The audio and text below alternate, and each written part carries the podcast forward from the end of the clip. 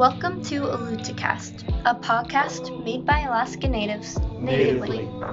It's a show that explains how our past influences our future from our modern native perspective. Okay, well, uh, welcome to Alutacast. Uh, we are broadcasting from our Afognak office here in Anchorage, Alaska, and uh, we're happy to have you here today. This is Lauren Anderson. I'm the Director of Shareholder Development uh, for the corporation, and we have a couple of our interns here with us today. Uh, who do we have here? I'm Isabel Ellison. Cool. Uh, Miles Garner. Awesome. Okay. Can you tell me a little bit about yourself, Isabel? Um, I've born and raised here in Anchorage, and I'm a senior at West High School. Cool, cool. How about you, Miles? Um, I'm Miles Garner, and I just graduated high school, and I'm hoping that this internship brings me in the right way.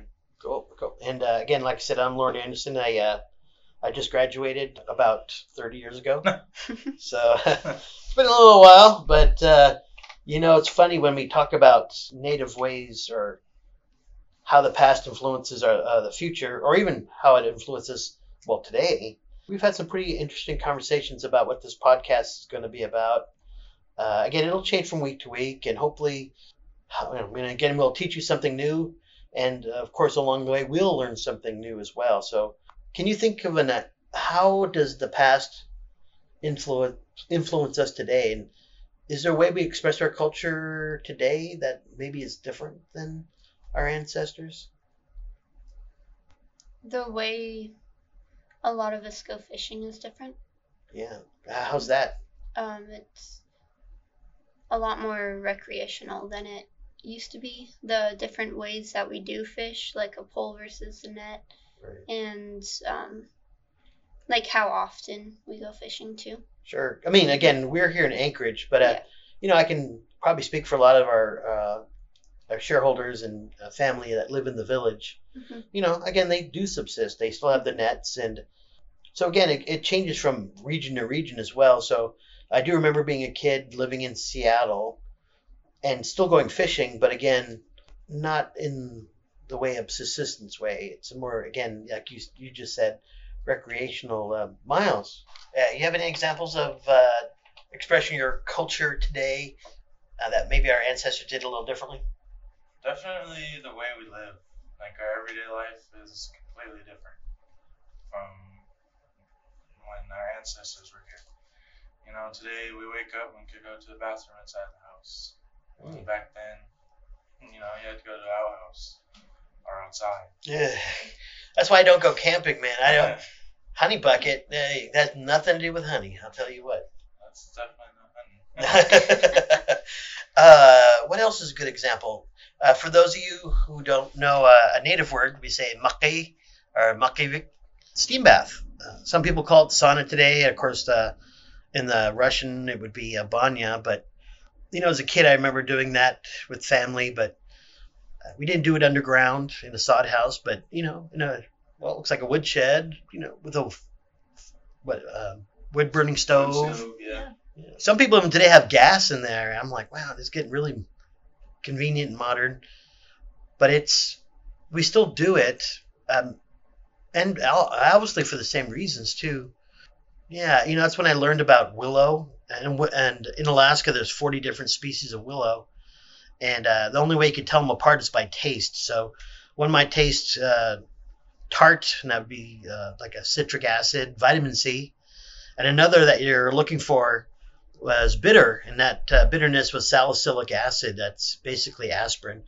And uh, little did I know I was practicing the traditions of our ancestors, but in a more modern way. Uh, again, not underground, but in a in a woodshed. I think so many of our people, you know, if we ask them what native things have you done, and you know, it's really hard to think about. You might say I've done nothing, but the truth is, you're doing it, but it just in a more modern way. Yeah. Any other examples you can think of? Kayaking. Yeah.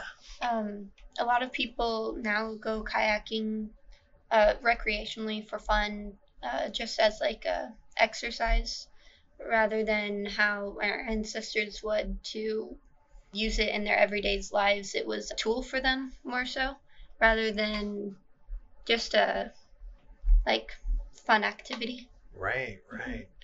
You know, uh, I always, well, I'm not, I can't, I can't speak for all uh, our native people, but I know that for myself, I love traveling. You know, and I, I can just imagine being in a kayak, you know, several hundred years ago and traveling the coast, and with that wonder of what's around the next corner. And uh, I feel like I still have that sort of.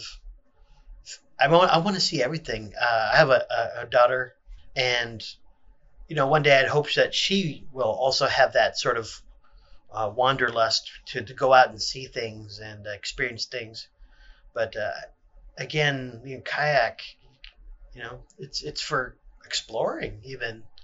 Uh, what's around the next corner? I think that's a neat way of thinking about it. Um, i'm sure there's way more examples of how we express our culture today. But yeah again we'd love to hear from our listeners. If you're living in again anywhere in the United States and think about this, you might be living in uh, the deep south, but yet you still go berry picking. Uh, like in Seattle, we went blackberry picking. Uh, not too many blackberries in Alaska. Salmon berries and raspberries. Raspberry. Cloudberries, gooseberries. hmm I mean, yeah, all the different kinds of berries. Blueberries. Yeah, we got blueberries. Yeah, blueberries. Mm. Yeah. So it's interesting to think. Raspberries? Yeah. Yep, got raspberries too. I planted strawberries at my house, so uh, not too indigenous. Although in Kodiak there's strawberry flats, Yeah. but I'm sure they were introduced. Just like a bunch of trees here. They're not native. Yeah. Also, I wonder too about our ancestors, especially the climate. Of course, a big topic. If you live in different areas of the United States, it may be harder to see the changes in the weather and the temperatures, but in Alaska, definitely, it's quite noticeable. Uh, oh yeah, Oh, yeah. definitely. Yeah. Our winters are shorter, our summers are longer, and again, uh, you know, I wouldn't complain because that actually sounds awesome. But you know, in the global It still definitely gets really cold though in winter. Oh yeah, yeah. But you know what I mean, though. It's uh, we're gonna start a club called uh, Alaska Natives for Global Climate Change. no, no, no. That that's horrible. Again, it's one of those things that we start to see that may have changed from our ancestors' time to today. It's weird to think about, and then it's things that we don't think about every day, like who's your family, who's your grandparents, where did you where did you learn to do that? Again, um, you know, I was laughing. Uh, I was talking with my wife, and one day she saw me pull the milk out of the refrigerator, and I started shaking it. She asked me, "Why are you shaking the milk?" I'm like, "I don't know. It's what I always do. I. I always just do yeah, just do it." And then I really thought about it. You know, again in the village, you know, even from today till a long time ago, trying to get milk in the village is not Uh, then wasn't it in pitchers? right. Right. Uh, milkman. It was powdered milk because it could last longer. You could make it when you need it, and uh, it didn't have to be flown in or it didn't have to be rushed in by plane. So when you get the milkman milk, you put it in the pitcher. You shake it up. And today, of course, you don't need to do that with um, uh, pasteurized milk. You know, I was talking with a friend of mine, and uh, he was from Wisconsin, and he said, "Yeah, of course you shake the milk." I'm like, wait, wait, wait! Isn't Wisconsin a uh, a dairy state? Because yeah, absolutely. Well, we drank non-pasteurized milk, and so what would happen is the cream would rise to the top. You give it a good shake to mix it all together again. I'm like, well, that's funny. We have something in common. We both shake the milk. I shake it just because. Yeah, yeah. You don't have to though. It's funny. It's when you think about stuff like that. But again, we do things. We have rituals that happen throughout the day, and we don't even know where they come from. How does that happen? Do you think? Instincts. Yeah. Instincts watching your parents or grandparents do that and mimicking. Right. Yeah. Because uh, what's interesting about that is, you ever heard the saying, "Do or do as I say, not as I do." You ever heard that? Yeah, hmm Yeah. Yeah. Because again, heard that yeah, we all have bad habits, and then if you see somebody doing it as a child, you're probably going to end up doing it yourself. Yeah. Um, you do take in the good and the bad, and that's something that uh, you know, of course, it's affected our native people for a long time as well. Um, I again, I can't speak for our ancestors, but I I can imagine that when uh, outsiders came to Alaska, and I, I can only imagine that that's when things started to change. Yeah. Uh, you know, feelings about being native, or you know, Hmm. yeah, it's interesting. I know that growing up in uh, in a predominantly white school, it was beneficial for me to be white, blend in. And so, you know, I, I think back now to when I was in high school, and you know, I, we had our African American uh, black friends, and uh, you know, they couldn't hide. I think that's a again that's a hot topic for today. But even being native, you know, I, I almost feel guilty now that I I didn't know what to do or what to say. Uh, I just wanted to fit in, and I think probably that's where we all do nowadays. You know, have you run into any of that situations in school? Yeah. I don't look s- like, I guess, typically native. Stereotype. Yeah. Yeah, just a stereotype. stereotypical. And so most people just uh, assume that I'm white Mhm. automatically. And so unless I tell them that I am, then they are like, oh, I didn't know that. And Mhm. yeah. That doesn't. that- That's not uncommon. I, I Mhm. think that happens a lot. That again, if people don't even know Native culture, or for that matter, Alaska Natives in Mhm. particular, you know, if I said the word Alutiiq or Sugpiaq, I mean, they had a What is that? exactly. Is that Gesundheit? You know, uh, Miles, have you ever run into? Oh yeah, definitely. Even not too long ago, you know, people look at me and ask, "Are you, are you Mexican? Are you Right. what are you?" I'm like, "I'm Alaska Native." What? What? Tu hablas español? Nah. no. You know, but then I always feel bad too because I don't, I don't really know nothing about my culture. You know, Mhm. I don't know the language, but I don't. Well, I think you probably know, and that's why like we're going to do the show. I think you know more than you you, you you give yourself credit for. Again, how can culture be so invisible? But if again, our ancestors really do play a role in the way we do things today. Another good example is uh, how is it that you can't? Well, how about this? A person might say, "I'll never want to be like mom." Well, you are. Yeah. You know? Like. Yeah, and, and you act and talk and you do all the same You things. don't notice. You don't notice. You can, it's really hard to turn the camera around and look at yourself.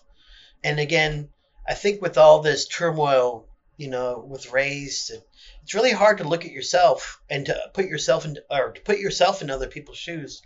Uh, empath- empathy, sympathy. Um, it's I, I guess it's something that we're not normally taught. Some people are very good at it. Other people, ah, gosh, you know what? Even friends of mine are well, maybe not as good as they should be. Uh, but you know, again, that's something the things that we uh, topics we can touch on, and hopefully we'll keep you guys coming back and listening to our podcast. One thing's for sure, though, we're definitely living in a changing world. I'm sure you can agree with me on this. That uh, one of the things I know for sure is that I know nothing. Yeah. Yeah, definitely. But one thing we can share again is some of our native artists, our music that uh, are out there. Okay, well, one of the things that we want to do is introduce our people to new music. So I think not many people know about different native artists from around the world. We'll start with Alaska, and uh, actually, this recording is uh, when I was with the Alaska Native Heritage Center. And uh, you know, I, when I first made my first song, it was really hard. Again, because I don't speak our native language, but I've heard it. And uh, this song is called um, Appreciation. And uh, you know, a lot of people helped. Um, Florence Pestrikoff was a big help, and a lot of different elders along the way. But we recorded it, and uh, this is actually from an album called Our Music. It was produced by the Alaska Native Heritage Center, and it's available on iTunes. But every week we hope, well, well, maybe every week we hope to introduce you to some new artists and things out there that maybe you weren't even aware of. So I hope you enjoy this, and uh, we'll get back to the program here in just a second.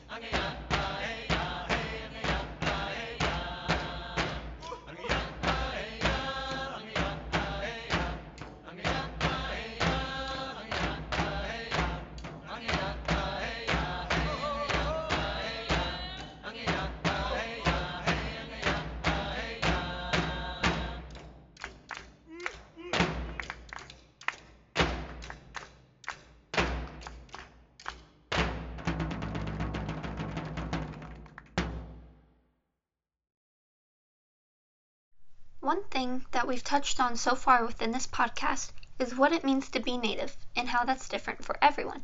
There is no one right way to be Native, and there are no certain set of experiences that one has to have in order to be Native.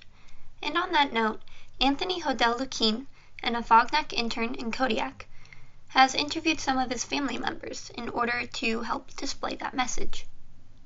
Cama'i, I will be interviewing my Auntie Kiana Bendixson just to ask her a few questions to better understand her standpoint and perspective of Native life.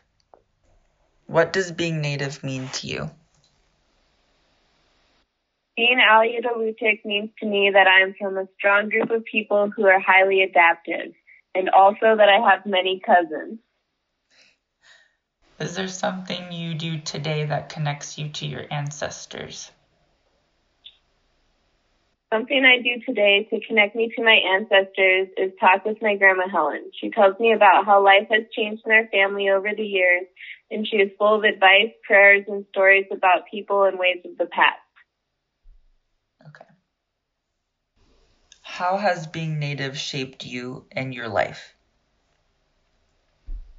My culture has shaped my life by instilling in me the values that are passed down by my family members such as caring for our elders, learning to utilize the plants and animals of the land while still respecting nature and being thankful for what the Lord has provided.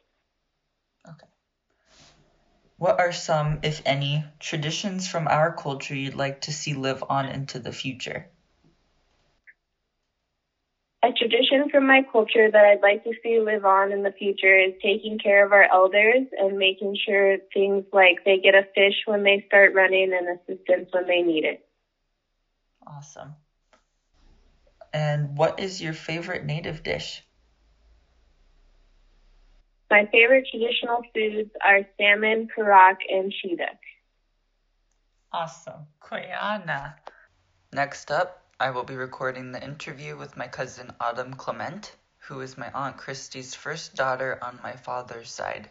She lives in Washington State but has spent quality time in the native village of Port Lions. The first question is What does being native mean to you?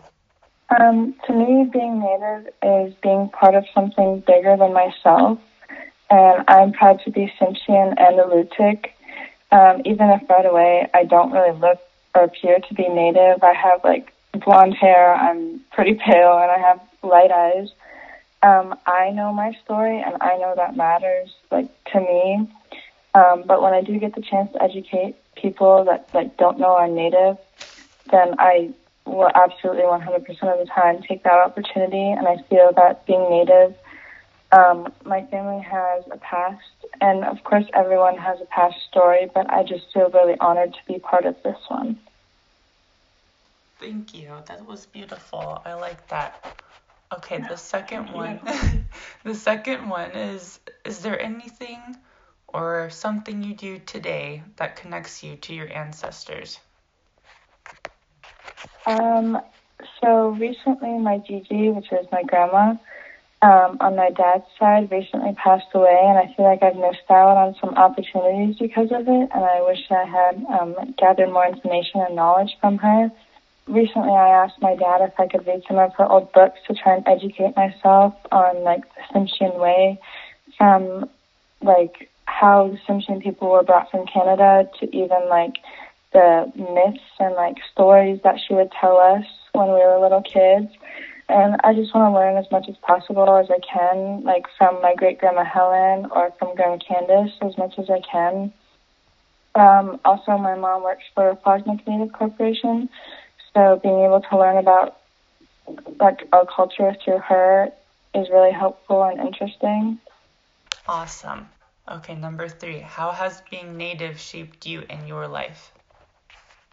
So being native has brought so many incredible opportunities to me that I feel I wouldn't have received if it weren't for my incredible past and just getting to share knowledge with people all the time is a really great feeling. I agree. Okay, number four. What are some, if any, traditions from our culture you'd like to see live on into the future? Um, so I thought about this one a lot, and I definitely say that dance and music is something that must be kept alive. Um, last summer, I attended a summer seminar in Sitka, and um, we stayed at Mount Edgecumbe, which is a boarding school in Sitka, for five weeks, and I was there with 24 other kids. Um, we learned about um, other native cultures, but my roommate, um, Diana, she was from Kake, and there were people all around the world that weren't even from Alaska. Like some were from Africa, um, some were from the lower 48, and a few were from Alaska. But um, my roommate, like I said, she was from Kake, and um, she shared a story with all of us, and it was through her drum and through song. And um, she shared it with me before she shared it with the rest of the group. But um, after she did, everybody in the camp was just in tears, and it was really beautiful to see. And um, so I was adopted into the Killua clan on my my dad's side, my Tsimshian side. And once you're adopted, you do your dance. And I was learn I was taught the Killua dance, and at first I was kind of shy, but looking back on it now, it's really just a beautiful way to like show and like be able to visualize your culture. And it's dance and music. It's really powerful and it comes from a strong place. Yes, I agree with that. That's beautiful. Okay, final question. What is your favorite native dish? Um, my favorite native dish would be herring eggs or chiduk. Um, chiduk is just salmon berries, sugar, and milk. Like Grandma Candace would always make it for us. And not living in Alaska anymore, I definitely crave it a lot. awesome. I know I miss me some chiduk too. I need to go get some from Grandma Candace. Well, thank you so much, Autumn, for your time and your wonderful answers. Yeah, of course, no problem. All right, well, that wraps it up. Thank you so much for listening to our uh, first AluteCast podcast. We hope to bring back some more information that you'll find useful. We're learning along the way, and hopefully, you're learning also.